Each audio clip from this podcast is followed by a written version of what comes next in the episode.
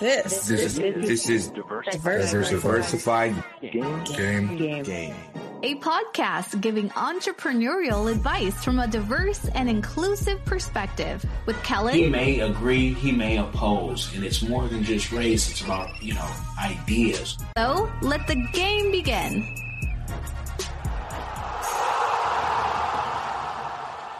Hey, it's Kellen, and today on Diversified Game, get your pen and your pad ready, you guys. I have Miss Camille Hall, who is going to show us how she makes money on the front end, possibly on the back end development. For all I know, she might be a full stack developer. We're going to find out, how do you make money? She has a website that the link is in the description box called creative ambition dot net. But she is the person, whenever you have a good idea, you need a great software engineer that's reliable. So Camille, welcome to the show. How are you doing? Hi, I'm doing really good this morning. Feeling I'm, peaceful and calm with all this rain that's coming down. So. Okay, okay. Well, you know, um, you're going back to your, your Seattle days. You brought the rain probably to Austin. Um, and we know Texas, you know, they pray for rain so, in certain places. So. At least we're getting it on Earth Day, too. So that helps. Oh, man. Now, I, I want all everybody, you know, you are a software engineer. And we're not going to give them the full, you know, uh, lesson on this is this is what a front end, back end, and I don't do this, but I do do that. But I, what I want you to get into in this interview is what you're you love to do, and how did you start getting into being a software engineer? Because there's not, you know, a lot. The majority of software engineers probably don't look like you, and aren't even as young as you. So how did you start with this journey?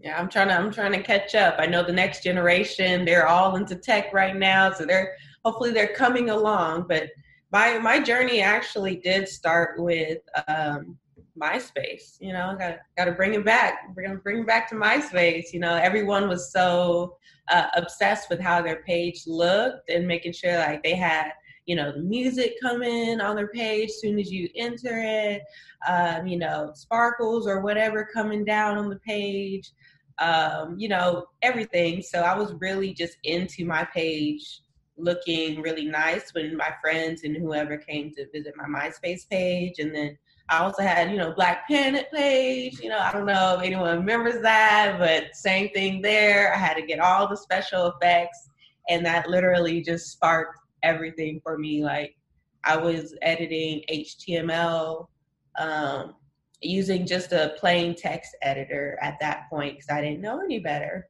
So I think it was actually even better learning that way because you're literally learning from scratch.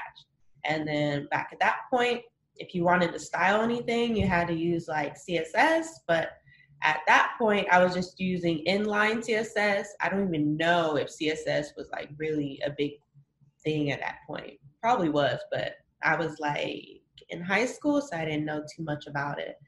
Um, and that just really sparked um, my passion for web development. Um, and from there in Seattle, there was, and they still might be there, uh, they're called O S C, Occupational Skills Center, out in SeaTac, Washington. I was going to them uh, as a high school afternoon program, and they would, my skill set was they would teach me web development. So that's where I really started taking it a little bit more serious in high school. Okay. And so really, I mean, social media sparked a whole career for you. So, I mean, you found interest in that and just wanted to keep learning and learning. You know, was it, did you go to an advanced high school, or was it just part of the regular curriculum? Yeah, so that's one, that's a really good point, because you have to be very, um, you have to put a lot of initiative out there. So my high school was just traditional high school. I was not in A P courses at all. Like I was just in basic classes, but when I started really getting into this MySpace and Black Planet customization, that's where I started to look and see what resources I can find to propel myself into that direction.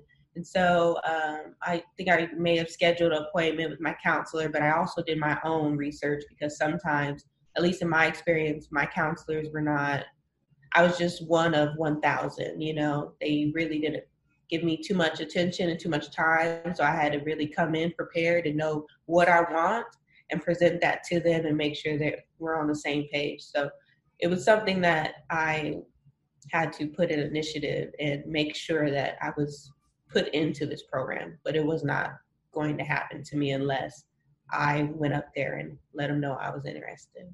So that's a big key takeaway that I would tell, you know, other um, young adults, other students and whatnot, is just to really put initiative out there.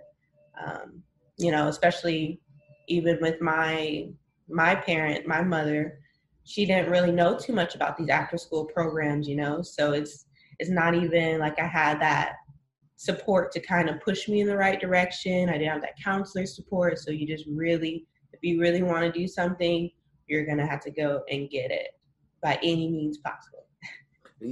Definitely, definitely. And I love that because I know, you know, social media, but it was, huh, I, I'll date myself now, but it was even before the MySpace and the Black Planet days of, I mean, being a young kid, having a computer and on the Yahoo Messenger, being learning how to type because of the trolls and wanting to, you know, do it in English and in Spanish real quick.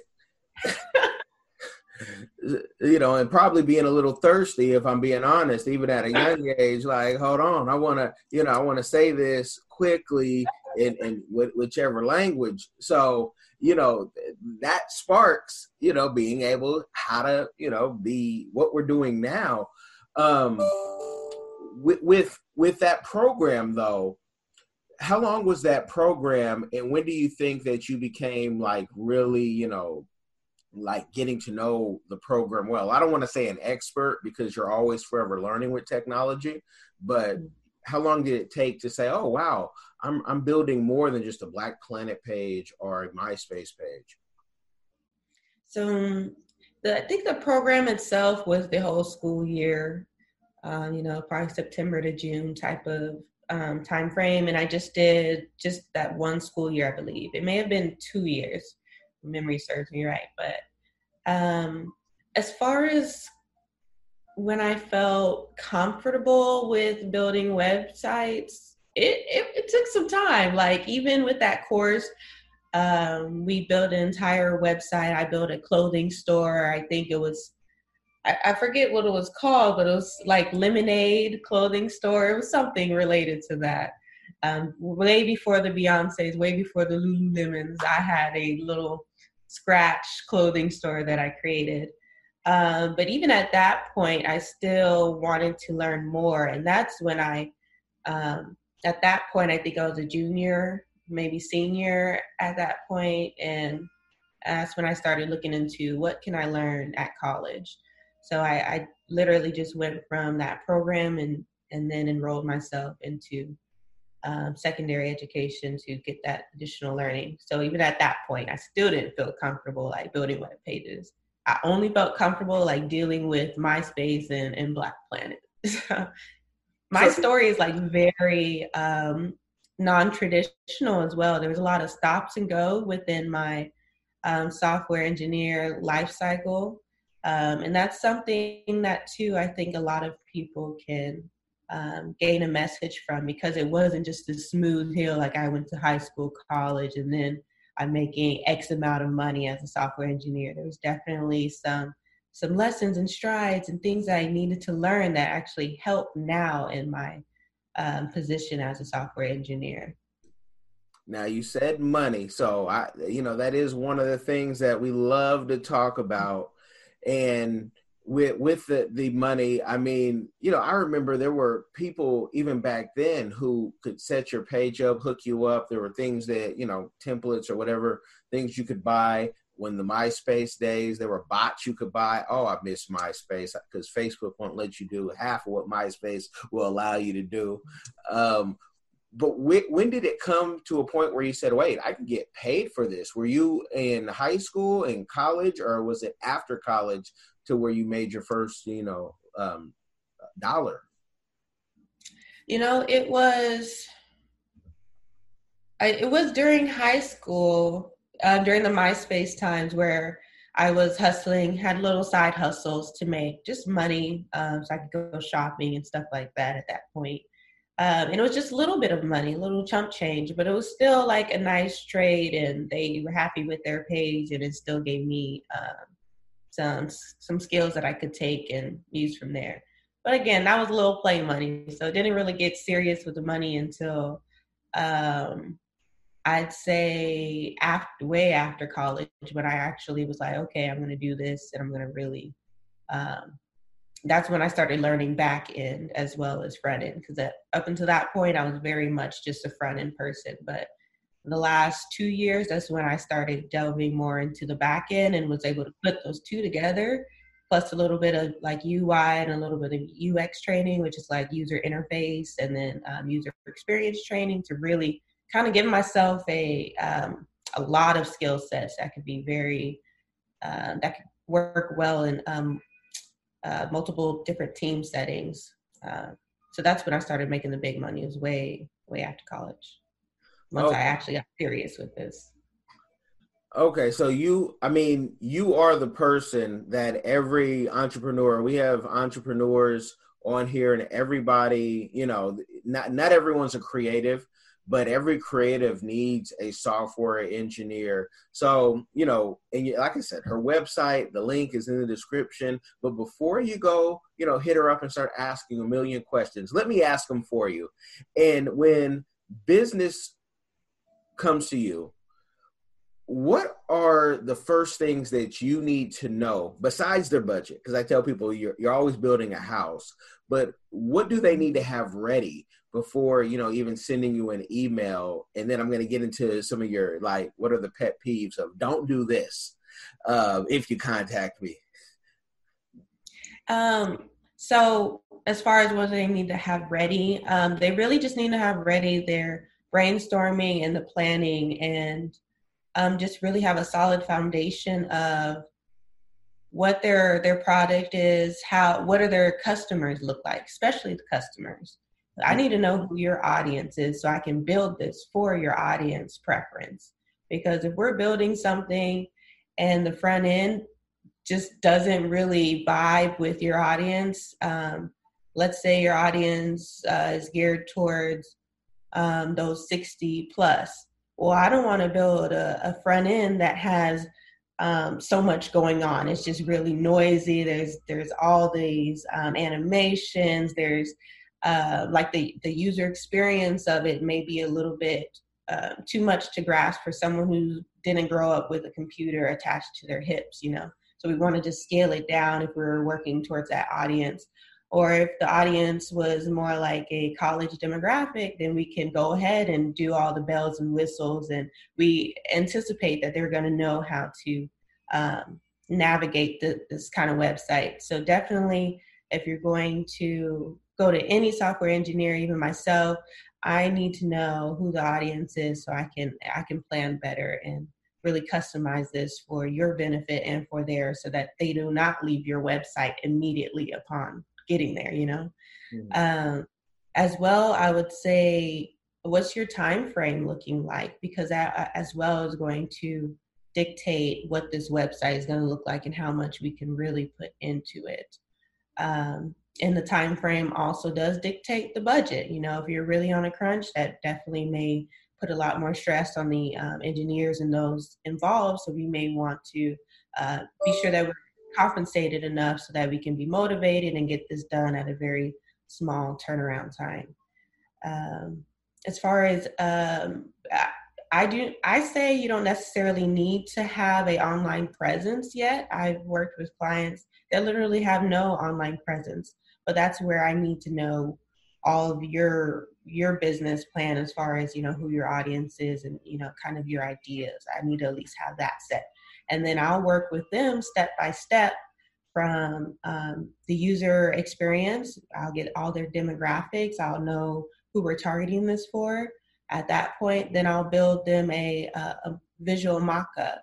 like wireframes and prototypes that they can actually see, okay, this is how I see your website when we first get there.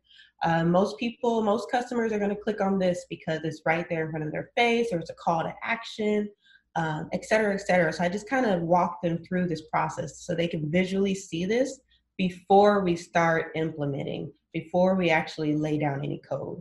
Because that's just a waste of time if you're coding and you show your client and they're like, I don't like any of this. You just wasted all that time coding. And that's where I feel like my skills with graphic design plus coding really help all in all, because I can literally help clients from start to finish, literally with their graphic design needs, their visual needs, their front end needs, as well as implementing the back end when we're coding and doing all that. So it's, it's yeah, really the end-to-end business solution for Creative Ambition is how I envision everything. Okay. I got a little serious on you, but I had to let the people know. You know, let, let them know be, because uh, I find that, you know, the more information you give, the better potential um, email or, or phone call, however people contact you, social media. Because for, for me as a, as a consultant, I tell people, you know, I just send links and say, this is what we do. I don't even talk anymore. I sometimes don't even pick up my phone because I have this automatic thing. And I want, you know, you to, to really, um, you know, sell this because everybody needs this. And I just, I mean, every week, but I just had someone yesterday, uh, not yesterday, last night, since I haven't slept, my, my friend in London was like, hey, I want to build this platform. Uh, do you know any coders who understand blockchain? And she had another thing that she needed. And I said, yeah, I know some people, and I can tell you, you know, there's a lot of people who know that. What's your budget? So can you let the folks know, like my friend Gabs, shout out, um, what is a good budget? Every project is different, I know, but what is a healthy size budget and time frame for your average project with you? Ooh. With me, my average project, um, I'd say the time frame average for me has been about three to four weeks. And that's been literally just um, building a website, building an online presence for them. Now, if people are talking about like uh, they want to build a mobile app, then again, that's where my preliminary questions are going to come into play, because I need to know, are we talking about Android and iOS, or like what are you talking about? So it really, it's going to heavily depend on those um, questions that I initially ask my clients. Um, with app development, that I would say would literally take between, again, another four to five weeks if we're just building a simple app. Um, and it really just depends on how complex this is going to, to be at this point. Um, And I would say, too, as far as complexity, um, for a lot of entrepreneurs, I think I definitely recommend like getting a, a freelance software engineer or someone who um, can work with you independently, as opposed to like signing with the agency to like take over this project, because that's going to be a, a ton more money uh, working with the agency, especially when you're just starting um, your business and just want to get your online presence out. Where I feel as a, uh, a freelancer or someone, you know, you hire for contract work, they're going to be uh, a lot quicker to get a hold of, as well as they can get your project done probably within your, your budget that you're aiming for. Um, which for like a mobile app, again, a simple one with a regular time frame, I would say, oh, I would not expect it to be less than two thousand dollars for that kind of um, work. And again, it just depends heavily on, are they going to just be coding, or is it going to be something like what I do, where I provide all the front end plus the back end. So a little bit of graphic design is mixed into that. Um, for like a website, those are really kind of easy to make nowadays, especially if you're with a freelancer.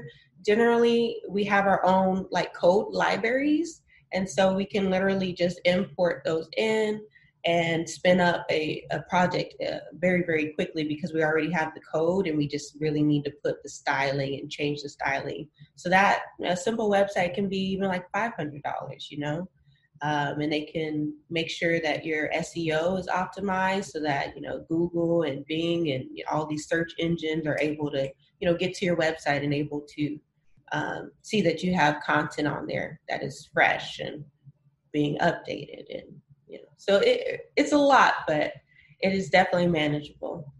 Okay. And that's a, a real, you know, fair starting price. I right now with, you know, the gig economy and people going to sites like Fiverr, they'll say, hey, I saw the service you offered on Fiverr for, you know, five dollars. And I said, I promise you, you didn't see what I offered for five dollars on, on, on Fiverr.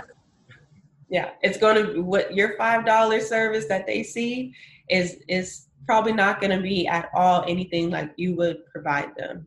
So it's a matter of um, quality at that point.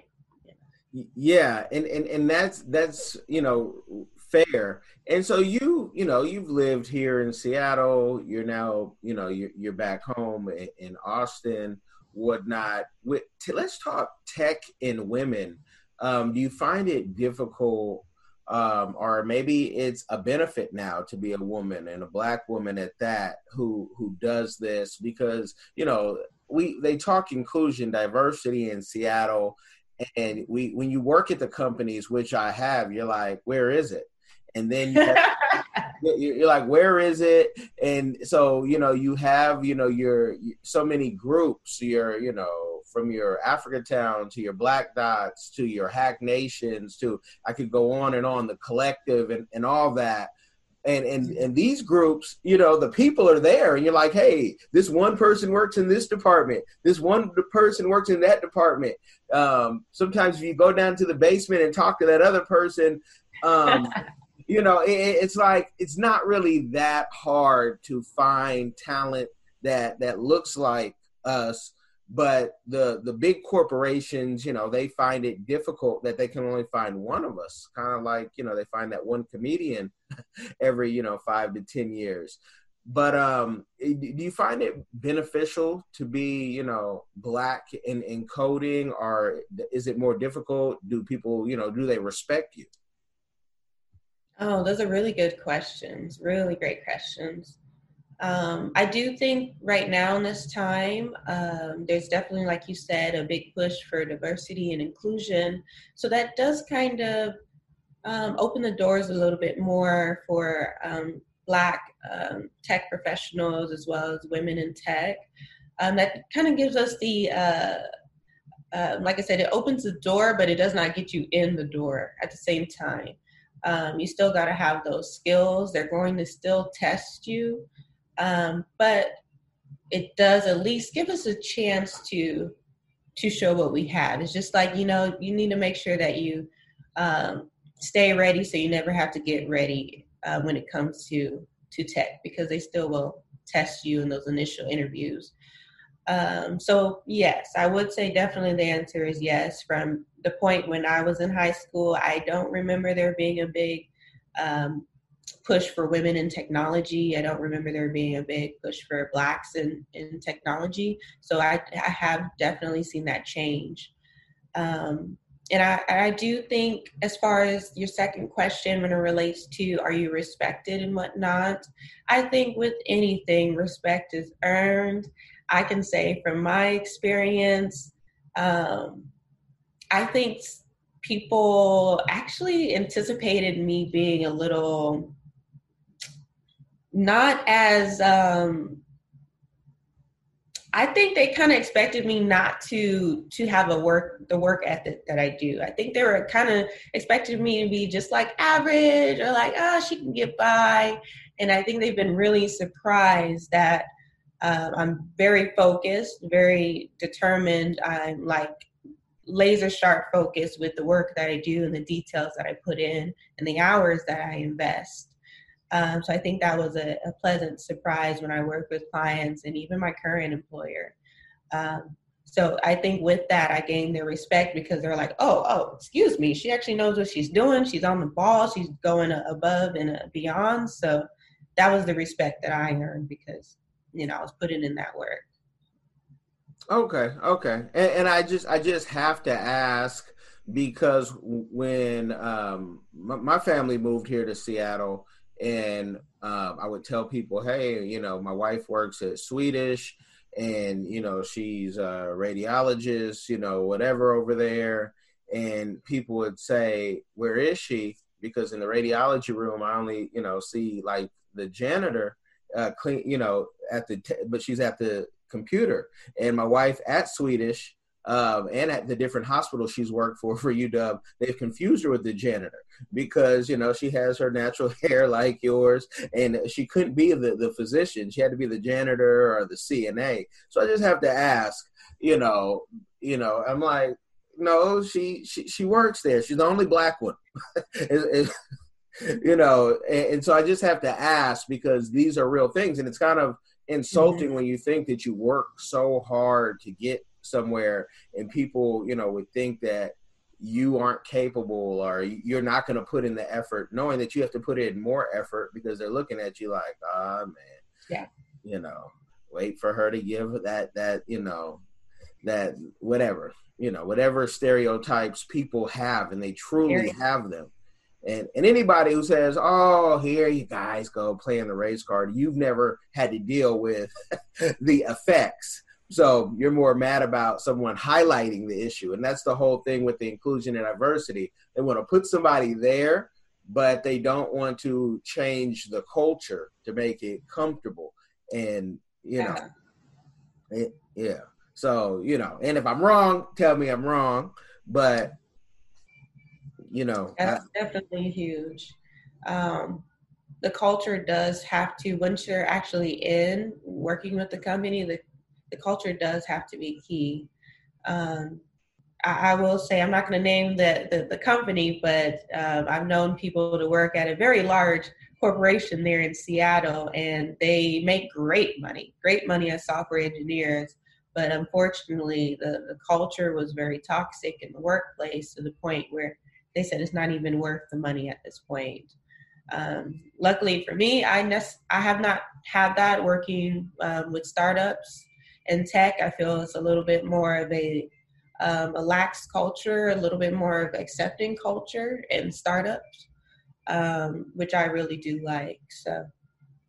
Okay. And you don't have to mention Microsoft or Amazon's name. You don't have to do it. I'll, I'll do it for you because, you know, it's either one of those two if, if, if they're big out here and, and that's just, you know, that's just the game. And Facebook will add you there too. But, and it's really not that difficult. Um, if you, they, you know, I, I find it funny when they hire the diversity person and the diversity person doesn't have to be a minority, but it helps. But even if they are a minority, pick the one that has a voice of a minority, not one that is trying to fit in and assimilate. And, well, I don't know if, you know, and you, your voice can be like that, but you can still be like, this can't go on and it be comfortable for everyone. Because I've sat at uh, Synology and they would, I mean, I'm the only P R person in the whole, you know, marketing, whatever department. And they'd go out to lunch and nobody would say, hey, you want to go? And I just got there, you know, and we know in Seattle, this is a cold place in general. I mean, they social distance on a good day. So the Rona ain't stopped or changed anything for those of us who always work at home. And, you know, but Seattle is a, it's a great place for tech, and it's a great place for business, and you're guaranteed to learn something and learn, but you have to kind of just, you know, find your your tribe because yeah, it, the, yeah the, the people. And talk about finding your tribe. One of your goals is to, you know, travel the world and speak at conferences. And I want to know, what are your favorite conferences? And I also want to know the follow-up, you know, what conference is better, South by Southwest, C E S, or Afrotech? Because I'm sure you've been to one of the three. Oh my gosh, yes. I've been to the South by Southwest, so that's really the only one I can talk about. But okay. I really do want to go to the Afrotech really, really bad. C E S, we had people from my company go out, but I did not get to go. Um, but I think that would be probably one of the biggest ones um, that highlight a lot of Um, technologies that are going to be released. So that's a really, really tough decision. I don't have to just experience them all. You guys can email me invites to all of them. I will fly. Look, now I'm trying to get all the little, all the little plugs in, but, um, but yes, I, I do definitely have my idea with tech and where I want to go is I do want to be someone to advocate, um, you know, brown and black people to get into tech. Um, so that's why I want to do a lot of speaking engagements, but I also want to kind of mix it up. I do, I do love astrology a lot. And I think that if people really knew in depth their um, astrology natal chart, I think they can own in on some of those strengths that they have and be able to use that in, you know, career sector, even in relationship sectors, but I'll, I'll probably just more so be talking on the career sector. Um, so I kind of want to mix that in in some of my talks. Um, and and kind of piggybacking on uh, me advocating for, you know, Black and brown people to get in the tech, I really do think that it's something very beneficial that they should get into. And when I speak with people about it, I generally try to um, challenge them at all times. Like, for example, I'll have um, someone reach out to me, maybe like on Twitter or something, and they'll be commenting on um, a Twitter post that I put on about maybe like a, a course that people should take, like online course. And they'll ask me a question about the online course. And my my response is, well, if you can find that information that you just asked me on the online course description, anywhere online, that should be something you should investigate for yourself. Because in tech, and literally in my role, I have to go out and seek all the answers to all my problems and all my decisions. So you really just have to get comfortable with investigating, doing research on your own, figuring out those problems on your own, putting uh, missing puzzle pieces together. And you can't rely on someone to keep feeding you the answers. So that's kind of my thing. I don't feed people answers when I communicate with them. If it's something I know that they can go and find themselves, because I want to get them in the habit of, you got to be able to use your resources and look for that information because it's right there. Oh, man, preach. It's a Google, it's a Google away is what I tell people. And it bothers me when people ask you something that they could Google, because I'm not Google, but I, I I am expensive. So let me send you an invoice to answer what Google or some or some YouTube video has already said.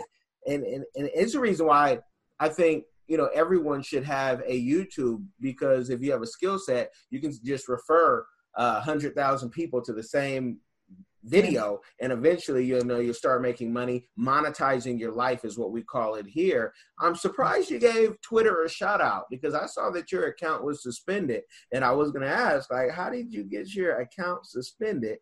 Um, or did you just create a new account? No, my account is Hey Camille for Twitter and for Instagram. Oh, and there's like three underscores and with the Hey Camille, but no, I've not yet had any kind of suspension on Twitter and social media in general, just because I really only go on there for a purpose. So. Okay. And I was going off um, your website, and I was just clicking, and, and it was um, Camille Hall twelve, and it was like suspended. I'm like, what did she do? Did oh, she- that's because I did the name change like three weeks ago. Okay. That's a good catch. Okay. It used to be that um, Twitter handle, but then I changed it to Hey Camille to make things a little bit more consistent. But thank you for catching that. Okay. Uh, we just don't like to get the game. We like to give it. And and I want to even go deeper into, you know, the speaking. Since you do want to become a speaker, are you currently, well, we're on lockdown right now, but Texas is open. Um, you know, have you looked into the, uh, not just the TED Talks, but the Toastmasters? Have you done any of that? No, I have not. Um, I actually don't know anything about that. So I'm over here trying to open up my notes so I can put that in. You take notes, and I'll definitely, I'll send you, I'll send you some links um, because for our clients, I always tell them Toastmasters is your first step to professionally speaking. And, you know, this is just the beginning. This is what Les Brown and everybody has done, and they're still a part of. The Tony Robbins, all that, they are, are part of that. So yeah, you know, because you travel around the world. Where's your favorite place that you've traveled thus far? Favorite, hands down, would be the southern region of Africa. Went to four different countries, um, starting with South Africa, uh, Mozambique, uh, Lesotho, and then Swaziland. So that was definitely my favorite experience, hands down. There's so much more in Africa to, that I can go and travel and see. So that'll definitely be on my um, my my places to go.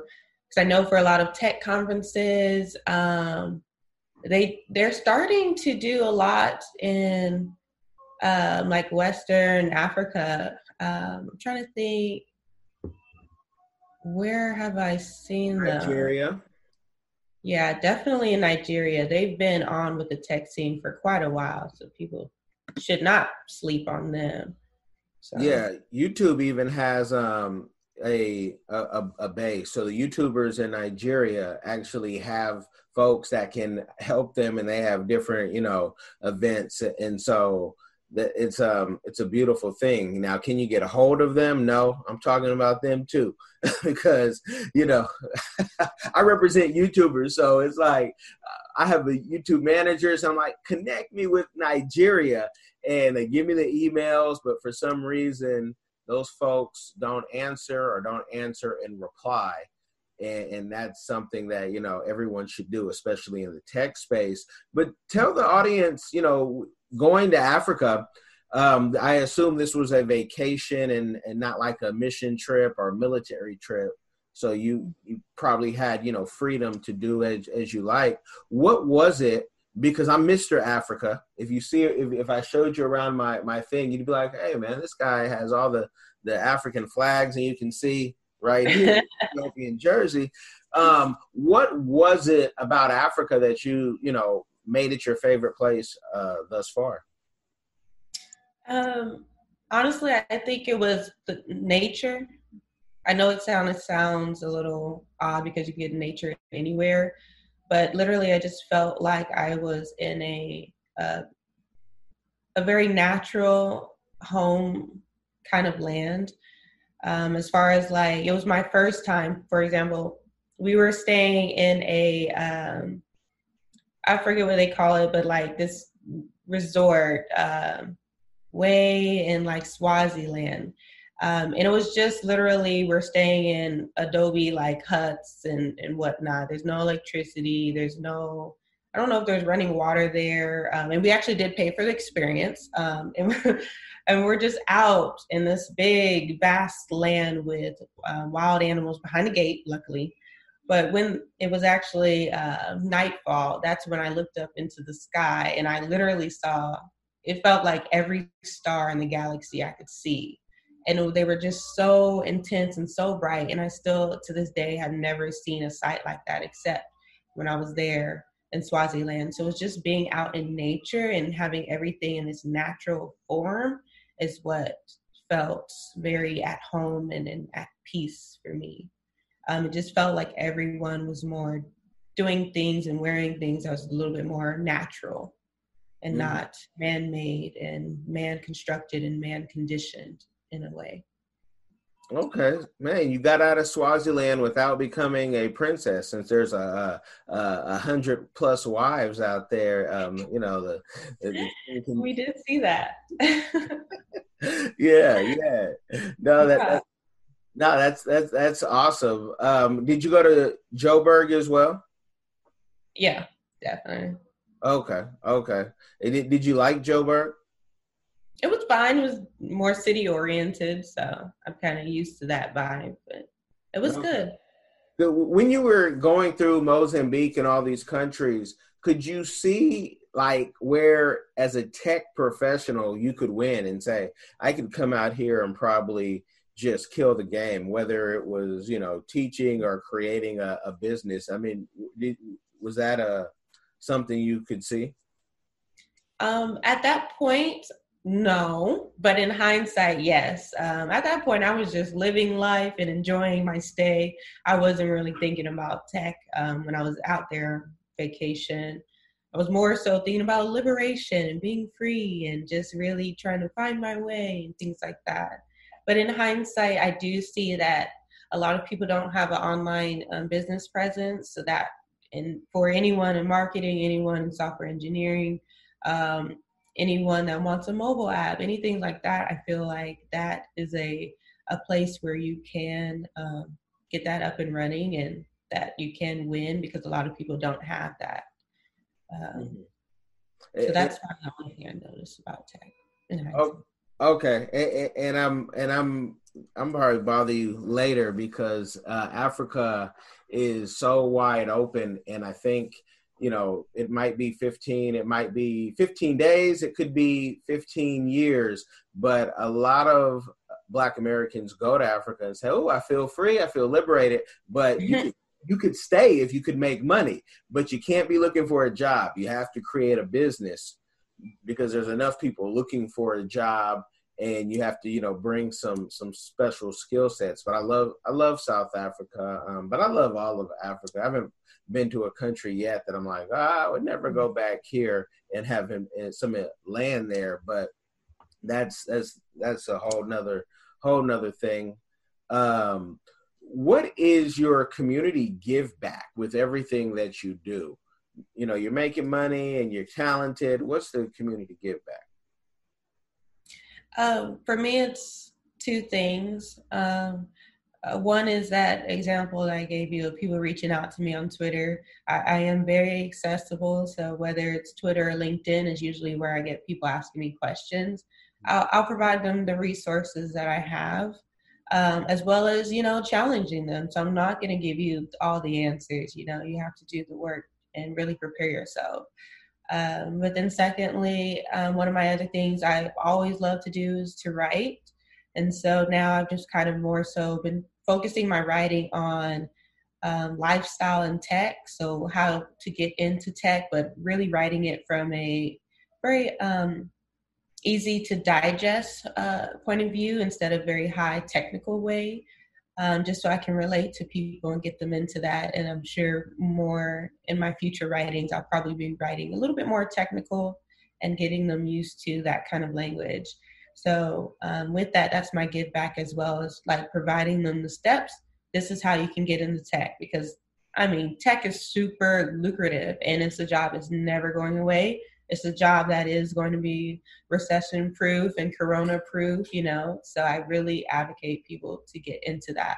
And, you know, in the future, when I start um, doing a lot more speaking engagements as well, that's going to be me doing more outreach and getting more brown and black people into tech, because I, I feel like we already have the skills. Um, myself, for many years, I was working in the call center. Um, and that required you being able to type quickly, being able to um, communicate. Those are two things that you're going to need into tech, is to be able to, to type accurately and correctly, because if you don't, you're going to have bugs that you run into, and you're going to have to, you know, learn those lessons. And as well, you need to communicate, because when it comes down to it, the program languages are literally just um, communicative languages. They're just, you just need training to memorize what you're doing, but in essence, you're just giving the computer instructions. So you got to be a good communicator. Okay. Okay. What are your thoughts? Uh, you know, you have folks like people like Mark Cuban and others, and, and so many books, you know, The Future is Faster Than You Think, which is a book I finished a few weeks ago and I love it.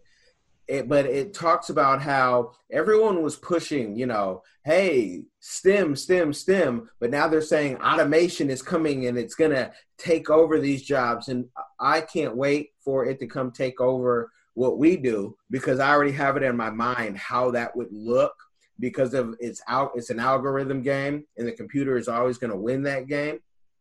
But what do you think about, you know, automation in the next, let's say, twenty years taking over? And, and do you think that is true, or do you think there's always going to be a human element needed for what you do?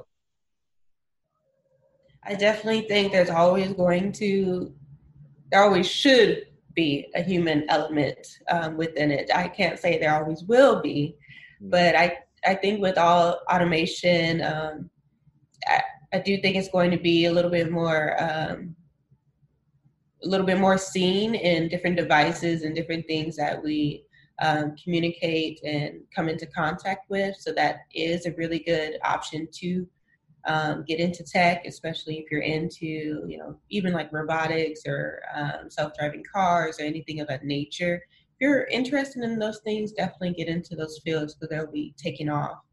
Um, but my, I do have to say, I think we just need to be responsible when we are automating things, because the, you don't want it to get to the point where the computer controls the world. That's, you know, you don't want an iRobot situation. So I think there definitely needs to be um, responsibility in the things that we create. So I will just add that little tidbit. Okay. Well, you might want to, everywhere you go and speak, talk about that. I know the comedian Bill Burr, in his latest uh, thing, he was talking about how he was watching T V, and he said the robot was like, they were asking the robot, what is your goal? And it's like, to be smarter than humans. And he was like, somebody unplug that thing. Like, haven't we seen this in every movie? And, you know, we're, we're, when is it where, you know, the robot starts slapping somebody um, yeah.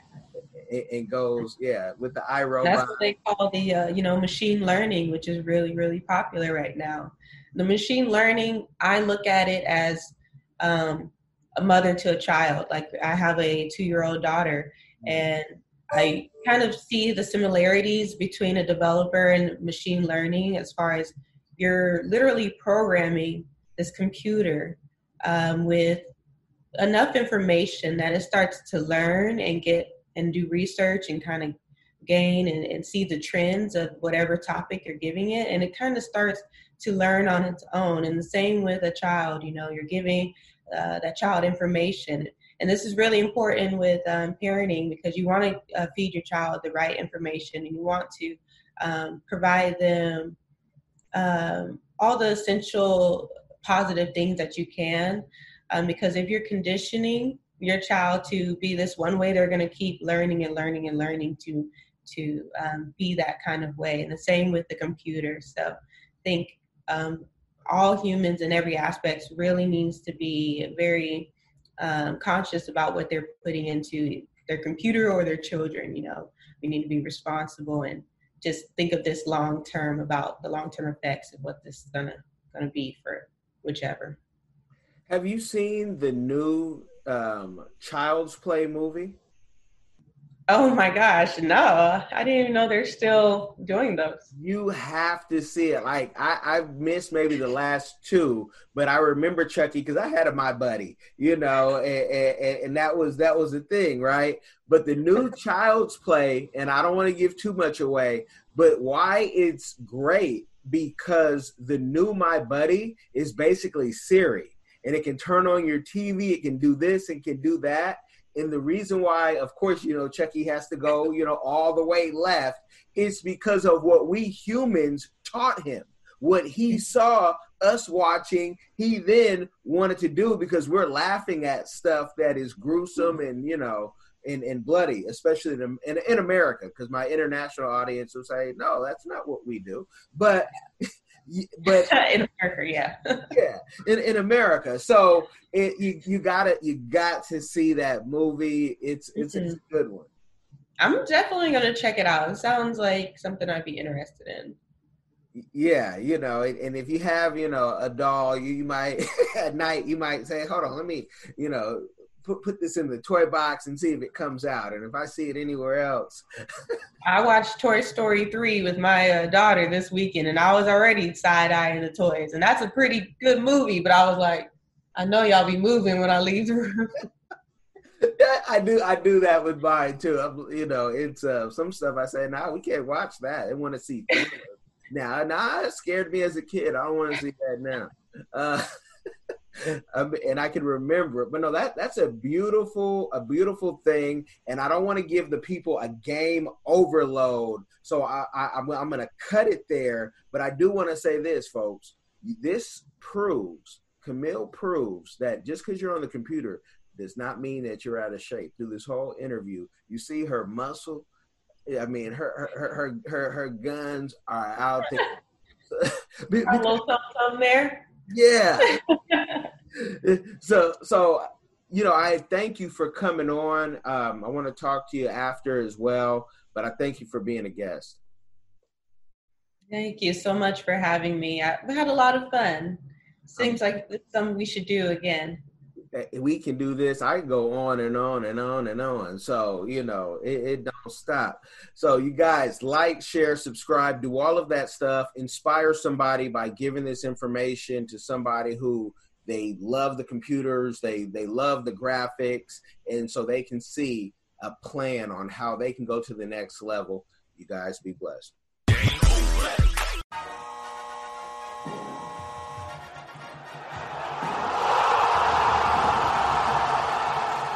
Thanks for getting in the game and listening to the Diversified Game podcast with Kellen, the number one show pairing entrepreneurship with diverse and inclusive perspectives like wine and cheese, bagel and lox, fish and grits. Be sure to visit diversified game dot com for all the good stuff. Join in the conversation and discover more content.